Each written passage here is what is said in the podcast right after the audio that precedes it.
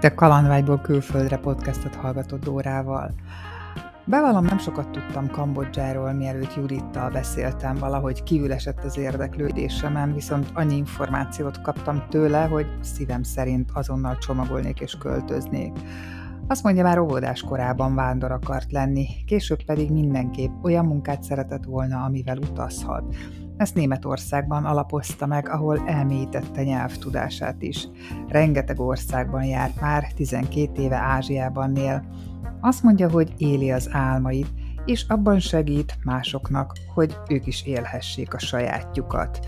Hallgassátok szeretettel Judit történetét, és kérlek, ha tetszett, adj rá egy lájkot. Karas Judit vagyok, tréner tanácsadó, kócsként, illetve üzletviteli tanácsadóként dolgozom, és élem az álmaimat, és segítek más embereknek is, hogy a saját álmaikat meg tudják valósítani, hogy a sikerben a következő lépcsőfokra tudjanak lépni. Ugye azért beszélgetünk, mert te Kambodzsában élsz, és majd erről fogunk részletesen beszélni, de még mielőtt ebbe belevágunk, az első kérdésem az, hogy korábban, Kambodzsa előtt éltél-e máshol külföldön? Mondtad ugyan korábban, hogy vagy 120 országban jártál, de nem tudom, vagy éltél is -e ott, vagy turistaként voltál ennyien rengeteg országban. Én már az óvodába is vándor szerettem volna lenni, és álmomban egy olyan volt, hogy egyszer úgy élhessek, hogy nekem azért fizessenek, hogy a munkám összefüggjön azzal, hogy utazhatok. És Kambodzsa előtt Németországban éltem majdnem öt évig, a 20-as éveimben, tehát fiatalként, utána éltem Angliában egy rövidebb időszakot, és nagyon aktív vagyok Ázsiában most már 12 éve, és ez azt jelenti, hogy számos országban jártam Ázsiában, és nem tudom honnantól, vagy mekkora időszaktól számítjuk azt ott élést, de ha néhány hónap eltöltése már ott élésnek számít, akkor éltem Sri Lankán is, és Maláziában is, Kambodzsa előtt. Hogy jött neked ez a vágy, hogy, hogy így beutaztak? Tehát nem is, hogy hogy jött, hiszen mondtad, hogy már az óvodában, de hogy mikor kezdtél erre tudatosan készülni, és hogyan?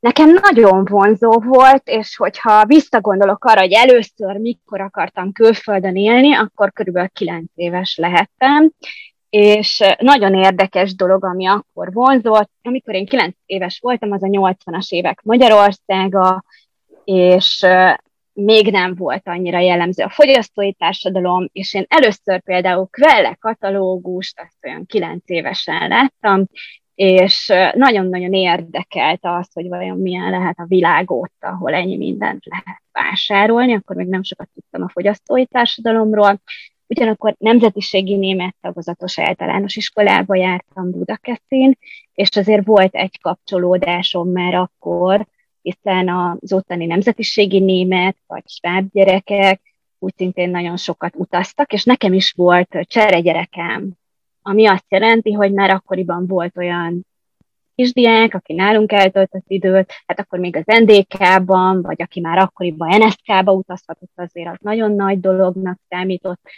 és én már akkor nagyon szerettem utazni, és szerettem volna később én is külföldön is élni. Akkoriban még mindig úgy gondoltam, hogy azért haza is akarok menni utána Magyarországra. És Németország volt az első ilyen hosszabb állomás, oda fiatal felnőttként mentem, és az volt a célom, hogy a későbbi karrieremet elő tudjam készíteni, és tisztában voltam vele, hogy azt, hogy tudok németül, az előny, Ugyanakkor nagyon fontos lesz az, hogy a szakmai nyelvet is megtanuljam, hogy interkulturális ismeretekre szert tegyek, és így jött Németország. És nagyon szerencsésnek gondolom magam, mert München mellett éltem éveken keresztül, egy drága kőkereskedőnél dolgoztam akkoriban, és hát vele is sokat utazhattam. Mi volt a szakmád egyébként, milyen karrierre készültél ilyen tudatosan?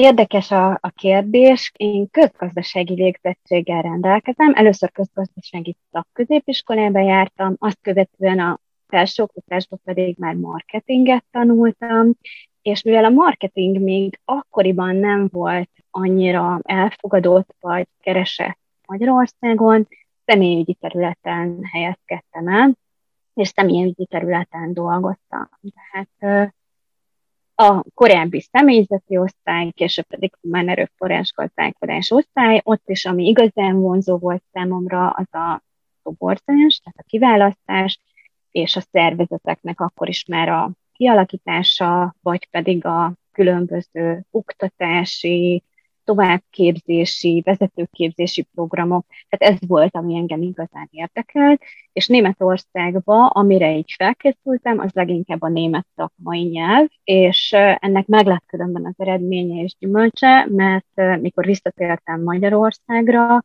akkor egy nagyon nagy német nemzetközi vállalatnál először személyügyi osztályon dolgoztam referensként, utána pedig nagyon hamar sikerült vezetőként, aztán felső vezetőként is dolgoznom. Tehát hát. multinacionális cégeknél is dolgoztam, és, és abszolút vezetőként is.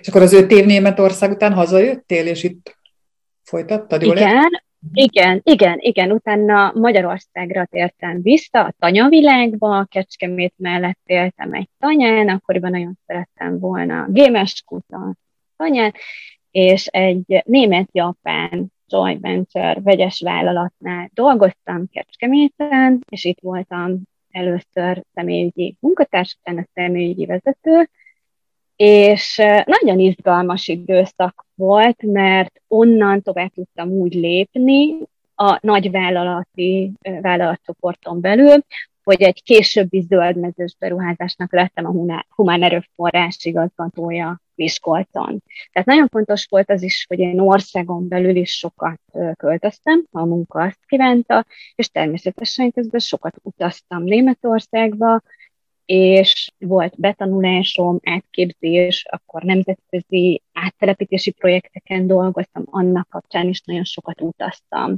Németországból úgy jártam már így haza egy idő után, de hát ugyanígy képbe került Hollandia, Svájc, hiszen a vállalatnak voltak kapcsolatai, vagy Angliában ugyanúgy, és része volt így a munkámnak az utazás is, akkor is. Aztán a következő lépcső az lett, hogy önállóvá váltam, mert az meg a következő álom volt, és akkor újra megint uh, utaztam, és megint mondtam tovább. Tehát vállalkozó lettél? Alapítottam egy saját személyzeti tanácsadóirodát, és igen, vállalkozó lettem, és ez 2004-ben történt, és azóta, ha úgy tetszik, akkor szolgáltatóként, beszállítóként vagyok jelen a multik életében. Nagyon jó ügyfeleim vannak, az akkori vezetői munka és a német vállalatoknál szerzett tapasztalat utána nagyon megnyitotta az utat a többi cég felé, és manapság azt tudom mondani, vannak amerikai, vannak német üzleti partnereim, megbízóim. Magyarországon van még mindig egy cégem a mai napig, tehát nem szakadtam el teljesen Magyarországtól, de tere annak, hogy abszolút aktív vagyok Ázsiában, több mint tíz éve. Az első hat évben az ázsiai évekből ingáztam, ez azt jelenti, hogy rengeteget voltam Magyarországon, és rengeteget voltam Ázsiában, hiszen az otthoni cég is működött, Kicsit féltem attól, hogy mit fognak mondani majd otthon az ügyfelek, amikor azt fogom mondani, hogy én milyen sokat szeretnék még utazni, és akkor azt mondták, hogy jó. Ázsiát az üzlet hozta, vagy, vagy ez is egy vágyad volt, hogy arra eljuss és meg? Vágyam volt. Vágyam volt, nem az üzlet hozta Ázsiát vágyam volt, és ez pedig a tinédzser korom, amikor Kim Vágynak volt a Kambódia száma, meg én is jártam videodiszkóba, még amikor 15-16 éves voltam, és akkor ment még a videóklip, az egy éjszaka bankokba, és akkor én azt mondtam, hogy fú, hát én sem megyek bankokba. És rengeteg olyan fiatalkori álom van, amit én arra biztatok mindenkit, hogy emlékezzünk rá vissza, hogy kinek mi volt, és, és valamikor ezeket éljük meg. És itt nálad is az a cím, hogy kalandvágyból külföldre, tehát én nagyon szerencsés vagyok, én jártam orangután rezervátumban, Ázsiában, és egyszerűen azért, mert, mert érdekelt, aludtam Vidám Parkban, pont azért, mert, mert valószínűleg azt mondták régen, hogy azt nem szabad, én meg akartam. Te ilyen dacos, dacos önfejű lány voltál? Igen, igen, az voltam. Tehát azért a magatartásom az nem mindig volt példás, nem voltam rossz tanuló különben, sőt, középiskolában meg már kifejezetten jó tanuló voltam, de fú, nekem voltak nagyon datos húzásaim, hogy érettségizni is elég rendhagyó módon érettségiztem, azért mert apukám nem engedett meg annó egy valamilyen ruhát, hogy megvegyek, és akkor írtam az akkori művelődési miniszternek, hogy nekem muszáj elhelyezkednem dolgozni, mert szóval a szüleim azok nem úgy támogatják a tanulmányaimat, és hát ettől kiakadtak a szüleim természetesen, mert hát azért azt nem gondolták, hogy én ilyeneket lépek. Tehát azért igen, én fejű voltam kérdésedre a válasz, és elég makrantos. De ugye, azt mondom mindenkinek, hogy ez megéri, tehát az idő azt mutatta, hogy megéri. A család az mit szólt ahhoz, hogy te itt elkezded megvalósítani ezt a vágyadat, hogy bejárod a világot, és folyton úton vagy, és hát alig látnak, és inkább külföldön élsz, mint itthon? Ez egy érdekes dolog, mert az anyukám, ő dolgozott egy időben idegenvezetőként, ő megértette. Tehát az anyu, különben nővérápoló nő volt az anyukám, de egy időben ő dolgozott idegenvezetőként, és ő maximál, ő is szeretett utazni. Tehát azt, hogy szeretek utazni, azt azt hiszem, hogy részben tőle is tanultam, mert elég kicsi koromtól sokat utaztunk.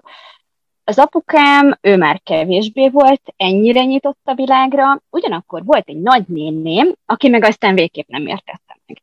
És például, amikor ennél a nemzetközi nagyvállalatnál lett ez az első vezető pozícióm, akkor, akkor azt mondta, hogy azt se értem, hogy te mit csinálsz, nézd meg a szomszéd lányt, az Ildit, neki rendes munkája van, ő fürdőjegyet árul a Gellért pénztárba, te meg azt se értjük, hogy mit akarsz csinálni és hogy neked semmi nem jó, és miért kell a külföld, hát itt Magyarországon vannak rendes emberek, vannak rendes cégek, mi ide születtünk, nekünk ez a sorsunk, nekünk itt kell élni, és, és hát így, így, így ámultam, beámultam, hogy nektek igen, oké, okay, értem, de hát én meg szeretnék menni mindenfele ez a rengeteg utazás és lehetőség, amivel te éltél, és ahogyan élted az életed, ez a magánéleted, de hogyan alakította?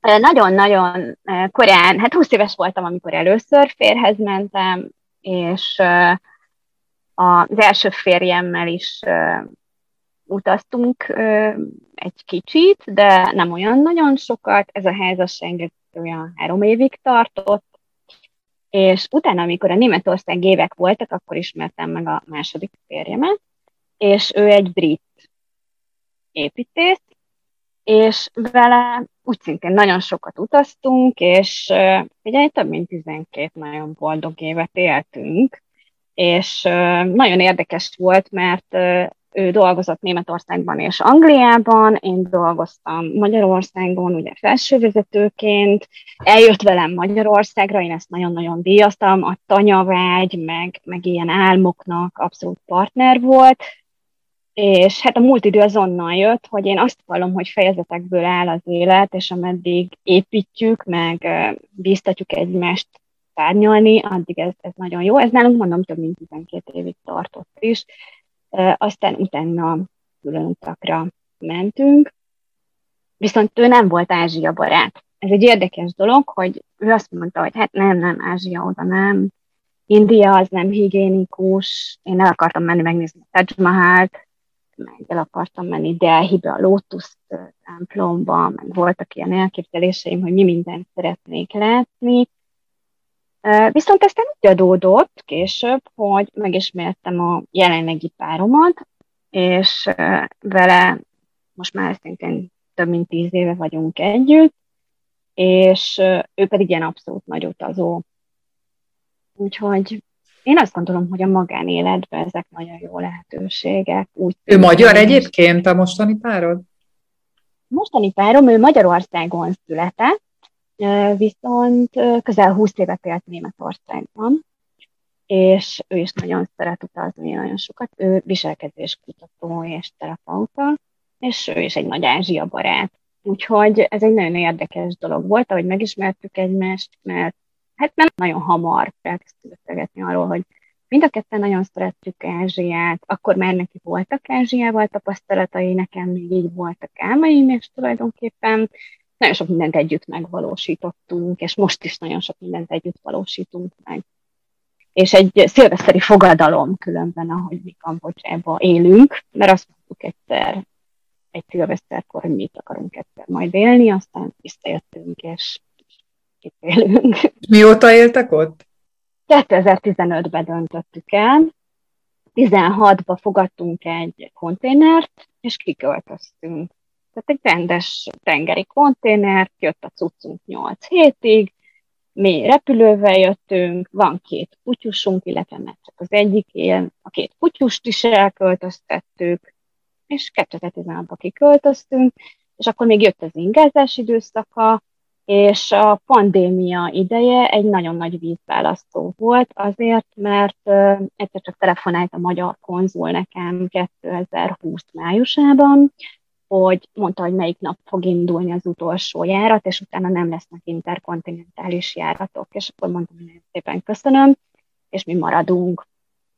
És mondta, hogy de utána nem lesznek járatok. És akkor mondtam, hogy igen, nagyon szépen köszönöm, és kérdezte, nem akarják legalább meggondolni Judit, és mondtam, hogy köszönöm, már meggondoltuk. És akkor mi itt maradtunk.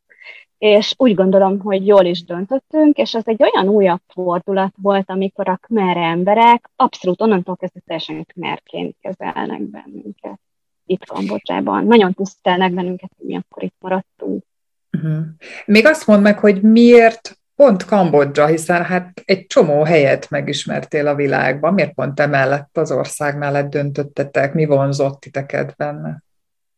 Nagyon sokat gondolkodtunk, nagyon benne volt a listánkon, finishben volt Sri Lanka is, és nekünk olyan szempontok voltak, hogy milyenek a mindennapok, mennyire élhetőek, milyen maga a társadalmi normák, a kultúra, hogyan bánnak egymással az emberek, biztonság, milyen a mindennapi életben a biztonság, az, hogy mennyire tudunk legálisan élni valahol, tehát ez nekünk nagyon fontos szempont volt, és a szűrőn ez az, ami például sok szempontból Kambodzsa mellett volt, hogy itt ezt úgy is hívják, hogy ez egy easy living country, tehát itt azon vannak, hogy könnyű legyen az élet, és a tartózkodási vízum, a munkavállalási engedély, a cégalapítás, tehát ez, ez mind-mind relatíve egyszerű, és ma a nemzetközi díjazásokhoz képest még azt is lehet mondani, hogy nagyon pénztelt a barát, tehát hogy aránylag ezt még kedvezően lehet, és számunkra nagyon fontos volt egy elég érdekes szempont, hogy csak olyan országba akartunk menni, ahol nincs halálbüntetés.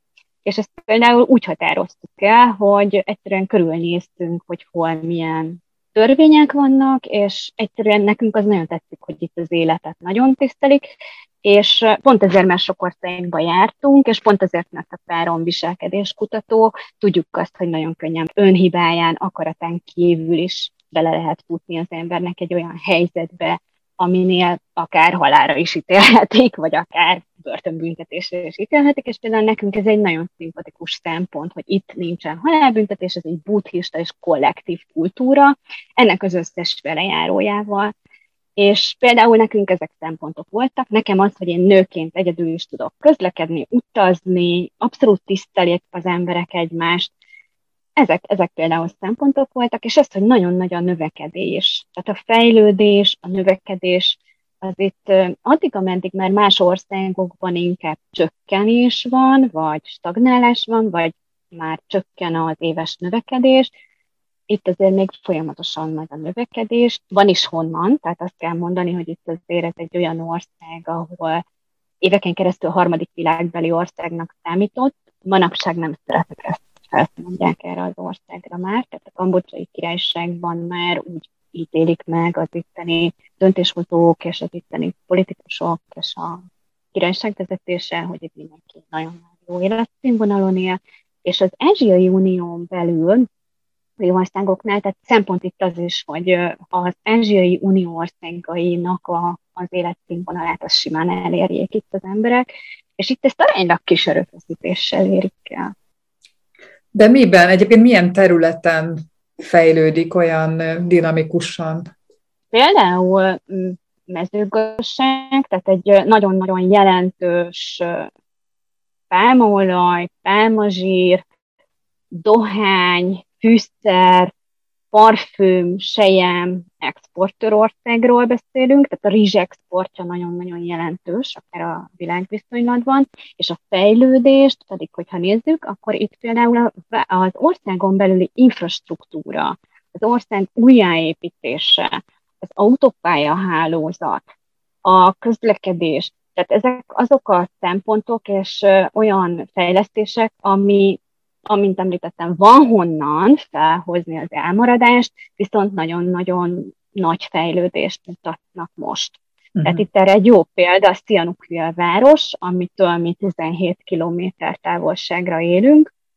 Ez itt a legnagyobb mélytengeri kikötő, például innen nagyon, tehát több országnak a, a szárazföldi fuvarja innen indul, ebből a kikötőből, és például ez a város, ez amikor mi ide költöztünk, akkor egy ilyen kis 200 ezer fős város volt, és képzeld el, hogy olyan tervek voltak, hogy 450 ezer lakást, 125 hotelt, és akkor mondták, hogy mennyi autópályát, meg mindent fognak építeni két éven belül.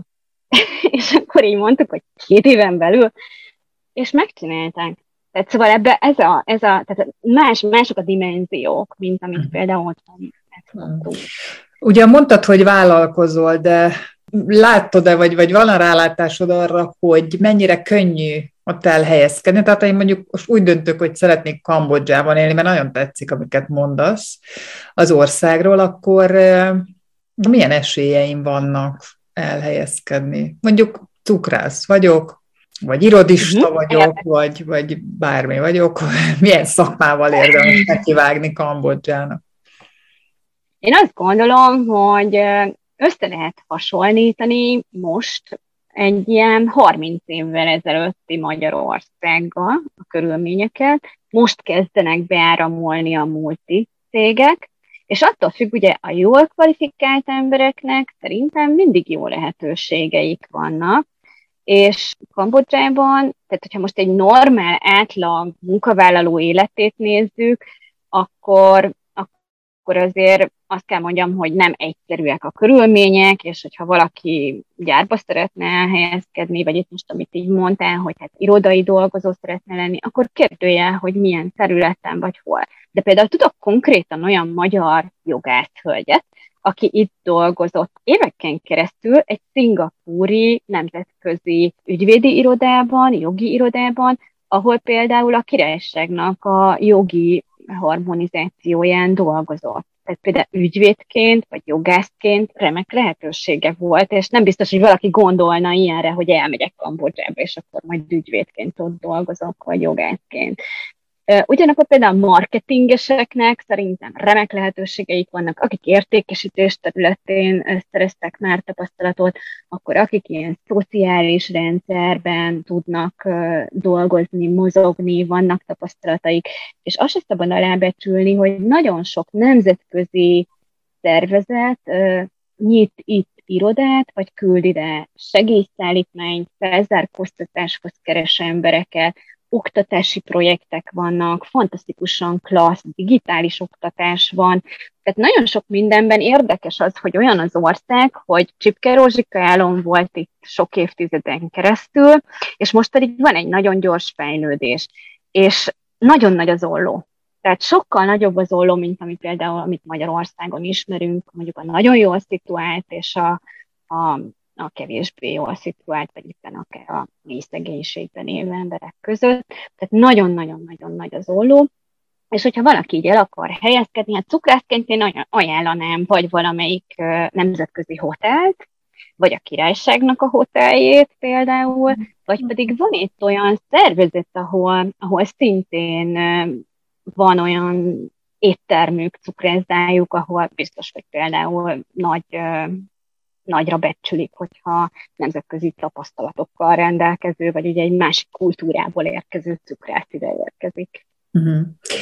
A nyelvtudás az milyen, milyen nyelvvel érdemes kiindulni? Még eléggé az angol, ha valaki úgy Nagyon beszél. sokan Uh-huh. Nagyon sokan beszélnek angolul Kambodzsában, nagyon sokan beszélnek franciául, és jól, nagyon jól beszélik az angolt és a franciát, és hogy milyen nyelvtudással érdemes, nyitottak különben más egyéb nyelvtudásra is, azért, mert sokféle kultúrából érkeznek ide a cégek. Tehát az angol nyelv az szerintem mindenképpen nyerő, mert vannak amerikai, vannak ausztrál beruházások, vállalatok, szingapúri cégek, tehát ezeknél a vállalatoknál az angol nyelv a munkanyelv. Ezen kívül pedig hát ugye attól függ, hogy, hogy milyen vállalatnál helyezkedik el az illető. Tehát az angol nyelv az mindenképpen előny. Egy biztos, hogy itt sokkal jobban használják a fordító szoftvereket, a tolmács szoftvereket, mint bármerre jártam a világban, amit tapasztaltam. És pontosan azért, mert sokféle kultúrából jönnek ide az emberek, sokféle írásjeleket használunk, ugye, mert mi például magyarként teljesen más vannak, ugye, akik latin betűket használunk, de van, aki teljesen más írásjeleket használ, attól függ, hogy honnan jött kínaiak, japánok, koreaiak, bárhonnan jönnek az emberek, tehát nagyon sokfélék vagyunk, és ebből adódóan a hang kommunikáció az abszolút elterjedt, tehát itt már három-négy évvel korábban hangüzeneteket küldtek az emberek kevésbé. Például a Messenger-t is kifejezetten csak hangüzenetekkel használják, nem írnak, uh-huh. és vagy képekkel és mindenre, a hely meghatározásra, nagyon sok mindenre egyszerűen hangüzenetek, GPS koordináták, rengeteg applikációt használunk, a bankprogramok nagyon-nagyon modernek, ezt úgy merem állítani, hogy ugye vannak magyarországi banktapasztalataim, meg a cégem révén most is használok magyarországi applikációkat, programokat, kártyákat és a többi. Tehát azt tapasztalom, hogy az itteni fejlesztések, hogy nagyon-nagyon korszerűek és nagyon-nagyon felhasználóbarátok. Hmm. Mennyire nehéz a kmer nyelv? Te beszéled egyébként bármilyen szinten? Nagyon nehéz a khmer nyelv szerintem. Beszélem az alapudvariassági formákat, viszont sokadik nyelvnek tanultam, mert magyar az anyanyelvem, német nemzetiségi általánosba jártam, utána tanultam angolt, időközben tanultam olasz nyelvet, és hát az orosz ugye még az általános iskolában volt, amikor tanultam, és valamennyire azt értem a mai napig, és még néhány mondatot tudok, de a khmer az egy nagyon izgalmas nyelv, és nehéz. Azért nehéz, mert olyan hangképzések vannak benne, ami nagyon-nagyon eltérő a mi beszélt hangjainktól, tehát ki mondott kiejtett hangoktól. Maga a logikája, a nyelvtan az nem olyan nagyon nehéz, tanultam különben, így van ilyen Khmer nyelvtanfolyam külföldieknek, illetve a királyság felajánlott nekem ilyen integrációs programot, és én azon is részt vettem, ahol nem csak az idegen nyelvet, hanem a kultúrával kapcsolatos ismereteket is tanulhattam, és bepillantást nyerhettem abba, hogy mi az, amit fontos, mi az, amit udvarias, mi az, ami kevésbé, úgyhogy izgalmas volt. Khmer nyelv nem könnyű. Egy alap mondatot el tudnál mondani, valami nagyon egyszerű, csak hogy halljuk, hogy eh, milyen a hangzása a nyelvnek. Például, ha köszönünk, a Thursday, vagy pedig szokszabály, hogyha meg akarom kérdezni valakitől, hogy hogy van ma, akkor azt kérdezem tőle, hogy Dániel szokszabályté, ez például, hogy hogy vagy. Igen, kicsit ilyen éneklős, nem? Vagy nem tudom. És ugye... a köszönöm, a köszönöm, akkor, akkor cserán a Khmer emberek milyenek, mennyire befogadó, bár mondtad, hogy elég sokféle náció él ott, de mégis titeket konkrétan hogyan fogadott ott a szűk környezet, ahol éltek? Ez egy kollektív kultúra, ez azt jelenti, hogy ugye a közösség érdeke az mindig fontosabb, mint az egyén érdeke, és ezt tartják is. Ezen belül nagyon érdekes, hogy a család az nagyon-nagyon fontos, mint érték, és hogy hogy állnak a külföldiekhez, nagyon tisztelik. Azt nem mondom szeretettel, de hatalmas nagy tisztelettel állnak a külföldiekhez. Azért itt azért van turizmus, meg volt turizmus az elmúlt kb. tíz évben, és nagyon-nagyon tisztelik a külföldieket. Hozzánk pedig úgy állnak, hogy én már már azt merem mondani, hogy szerintem nagyon bírnak bennünket. Amióta itt maradtunk így végképp, azóta azt mondják ránk, hogy mi is kmerek vagyunk, és nagyon-nagyon udvariasak velünk, nagyon tisztelettudóak, különben egymás között is nagyon kedvesek az emberek, és nagyon tisztelettudóak. Tehát itt ezeket az alapértékeket nagyon élik, és itt, itt mindenki mosolyog. Tehát ez is egy nagyon érdekes megnyilvánulás, hogy a mer mosoly, hatalmas széles mosoly, mindenki nagyon kedves, és ha akár idegen emberek is az utcán is találkoznak, akkor is egy mosoly, és attól még egyszerűen csak mindenkinek szebb lesz tőle a napja, és jobb lesz a kedve és mennek tovább. Vagy például a városban, hogyha különben nagyon sokan motoroznak, és nagyon kevesen gyalogolnak. Például a városban, hogyha te mennél a járdán, úton, akkor biztos vagyok benne, hogy maximum másfél percen belül megáll melletted egy motoros, és megkérdezi, hogy hova mész. És ezt nem szabad rossz néven venni, mert tényleg el akar vinni, de csak azért, hogy segítsen.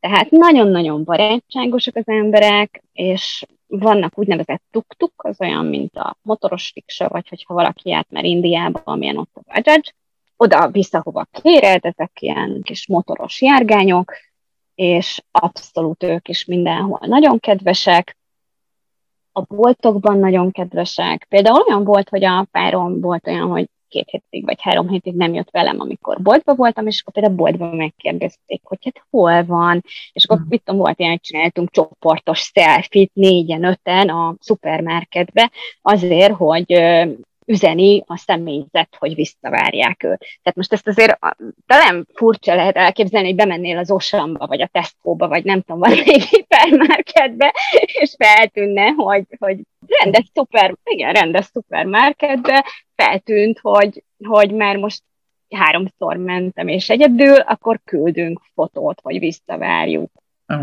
A mi fogalmaink szerinti barátságot tud, tudtok-e kötni helyik, mert emberekkel? Nagyon érdekes a, a kérdés. Most így végigfut a fejemen rengeteg olyan szituáció, amikor, amikor azt mutatták meg, hogy nagyon jó barátok vagyunk, mert én azt gondolom, hogy vagy akkor is kiderül, hogyha éppen valami nehéz helyzetben vagyunk például, és akkor, hogy hogy viszonyulnak hozzánk. És ha például így nézzük, akkor nagyon lehet rájuk számítani, és nagyon-nagyon akarnak így megoldást keresni, találni.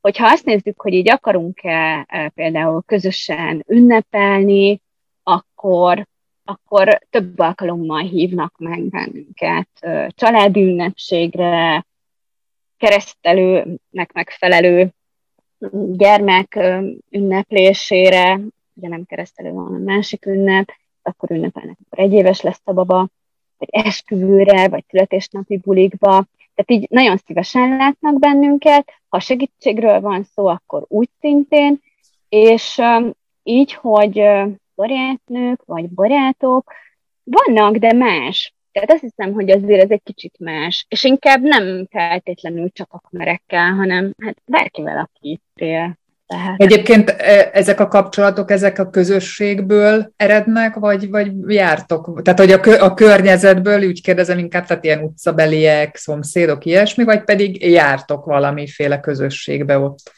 mindenre lenne, vagy mindenre van lehetőség. Itt, akikkel így leginkább tartunk kapcsolatot, azok olyan emberek, akikkel valahol valamiért találkoztunk. Mi ezt megelőzően, hogy a strand a miénk lett, előtte mi éltünk a városban, tehát a városban voltak szomszédaink, és akkor így megmaradt az ismerettség, barátság, akkor azóta, hogy van a strand, van például olyan, aki taxisofőr, és akkor a taxisofőr révén, vagy a piatról, vagy valahonnan ismerjük egymást, és akkor utána találkoztunk magánba is, tehát azért ilyen, ilyen, ilyen ismerettségekről uh-huh. van szó. Különben pedig a külföldieknek vannak közösségek. Tehát, hogyha valaki feltétlenül mondjuk csak a külföldi körökben, de tudod, ez is olyan, hogy nagyon gyorsan ez sem marad csak külföldi kör, mert hát vannak vegyes kapcsolatok, és akkor azért oda mindenki a párjával jön, meg, meg ha bármilyen, bármire mész, mozdulsz, tehát most a strandokra kimész, tehát van 45 kilométer tengerpart itt, és, és rengeteg szabad strand és strand.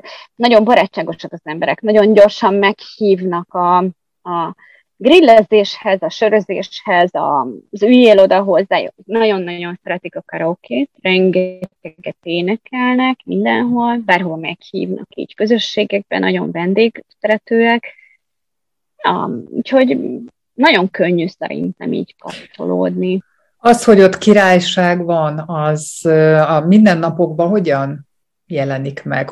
Nagyon-nagyon tisztelik a királyt, nagyon tisztelik a királyt. Azt nem tudom, hogy ki mennyire tudja, de ugye a királyt ide úgy hívták vissza. Tehát itt történelmi okokból volt egy ilyen nagyon sajnálatos időszak, ugye a vöröskmerek ideje, arról szinte nem is beszél itt senki, és a királyt utána úgy hívták vissza.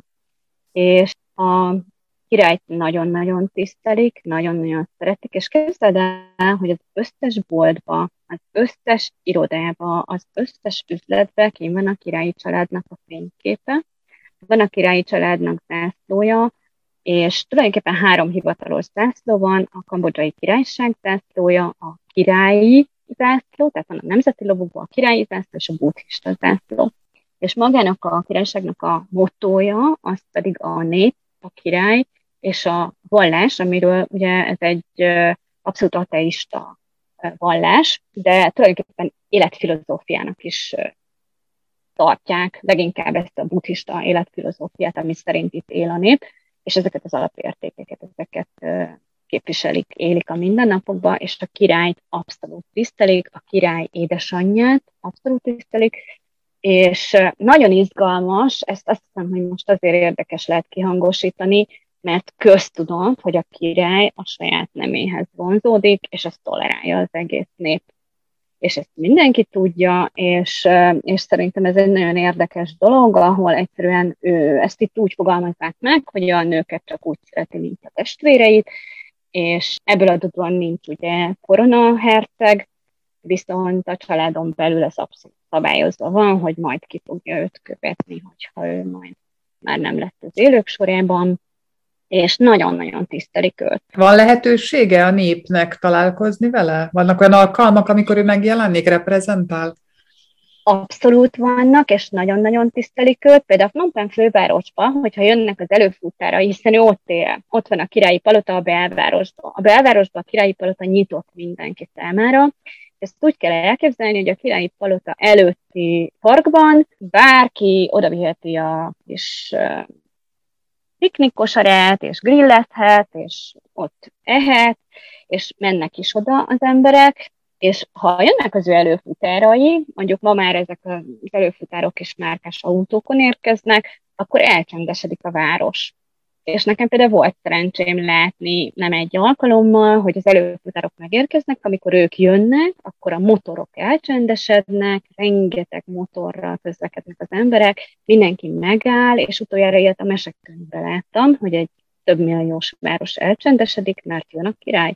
És ő pedig szépen végig megy a kis autójával, és akkor szépen integet, tehát például nekem ez, ez ilyen meseszerű volt, amikor ezt így először láttam, különben minden évben vannak azok a ceremóniák, amikor például a rizsvetéstől abszolút elmegy, és megáldja és megtiszteli, illetve vannak azok az ünnepségek, amikor találkoznak a, a királlyal, és még egy érdekesség, hogy a mostani király az, aki elrendelt azt, hogy az elefántokat nem lehet munkaállatként használni. Kambodzsában, úgyhogy itt nagyon-nagyon tisztelik az elefántokat, és van ugyan elefántrezervátum, de például lovagolni meg, igen, hát lovagolni meg teherszállításra nem használják az elefántokat. Úgyhogy például ilyenek azok, amiért külön tisztelik. Különben van miniszterelnöke az országnak, és a király és a miniszterelnökök pedig nagyon nagy egyetértésben, nagy összezárásban képviselik a királyság érdekeit, és én azt gondolom, hogy nagyon érdekes és nagyon példás diplomácia, amit ők kihangosítanak így a világban mindenfelé, mert nincsenek mindig könnyű helyzetben. Tehát ezt, ezt ugye a jelenlegi világunkban a gazdasági, politikai és a többi érdekek, nagyon nem akarok ebbe így belemenni, de azért nekik nagyon ügyesen kell itt lavírozni Kína, meg Amerika, meg a többi nagyhatalom között. Ha mondjuk valaki nem nagyon tud Kambodzsáról, és éppen nincs kéznél a Google, hogy megnézze, milyen ott az időjárás, és milyen a természet, tehát milyen az ország maga. Az időjárás örök nyár van, örök nyár van, mindig meleg van, az évi hőmérséklet az ilyen, amikor hűvös van, akkor ilyen 22 fok, és amikor meleg idő van, akkor ez 38-ra is, vagy 36 fokra, és két évszakos országról beszélünk. Ez azt jelenti, hogy itt úgy hívják, hogy van száraz évszak és van vizes évszak. A vizes évszakot mi Magyarországon ugye monszun időszaknak ismerjük, és a száraz évszak az pedig úgy néz ki, hogy olyan október vége, novembertől áprilisig tart ez az abszolút száraz évszak, és olyankor szoktak például turisták érkezni télből a nyárba, vagy akik úgynevezett ilyen ezt képerek, ugye, akik a civilizációs rendszerből kilépők, ők is nagyon szeretnek ebbe az időszakba jönni, és akkor akár több hónapot itt eltölteni.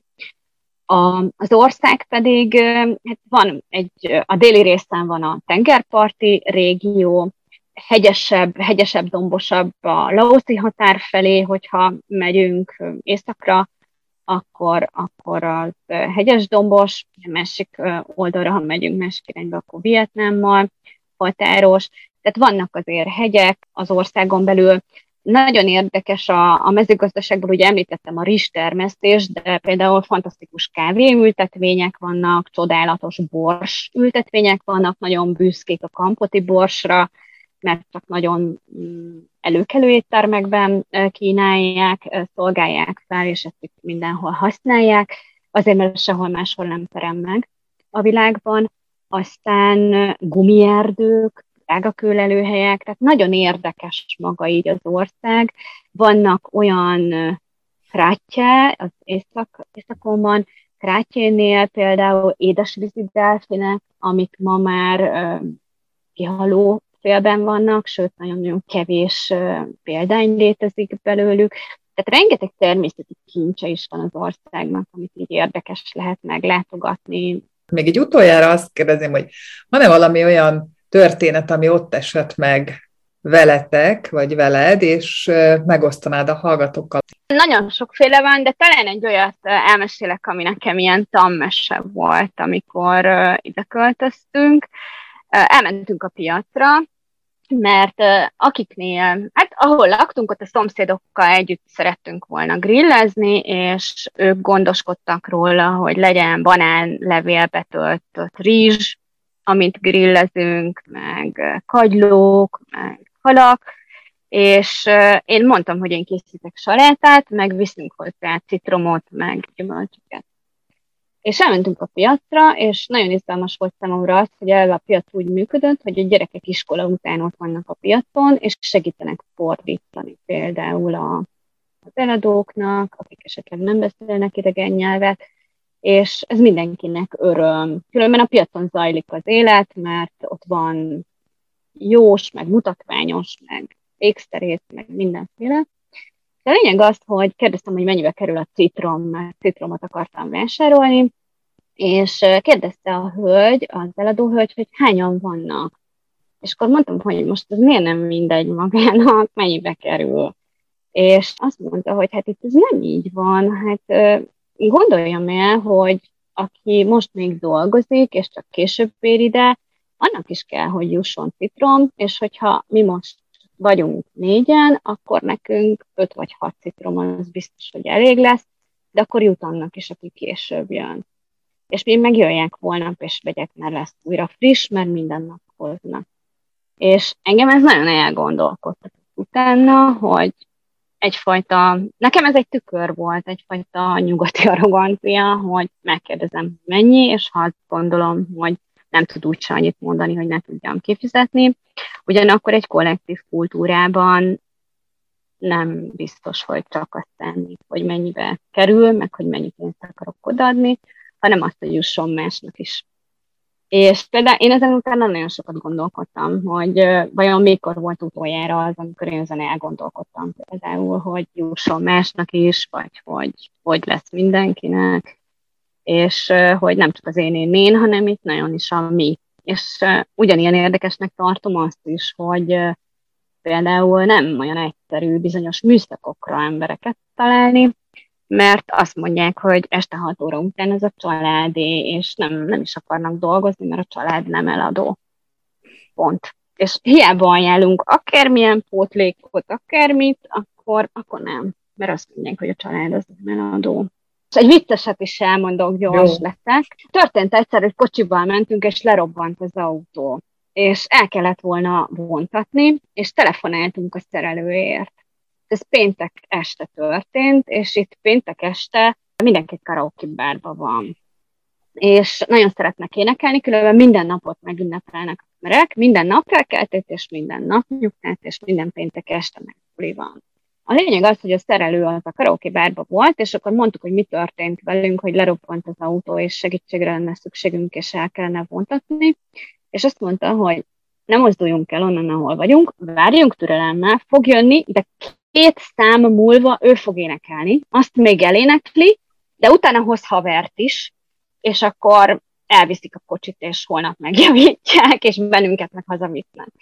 És például ez nekem egy olyan sztori, ami azt gondolom, hogy sok más országban ez nem fordult volna elő, mert vagy azt mondták volna, hogy hívjak taxit, meg hagyjam az útszélen, meg rengeteg jó ötlete lett volna még akárkinek, Viszont itt végül is ez a totál nyertes, nyertes, nyertes, hogy várjunk türelemmel, jönni fog, segítséget is hoz, bennünket is hazavisznek, kocsit is megjavítják.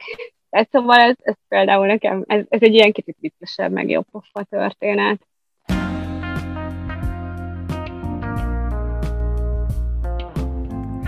Remélem, hogy tetszett az adás. Ha nem szeretnél lemaradni a következő epizódokról, érdemes feliratkozni a csatornára. Találkozunk a következő részben jövő szerdán.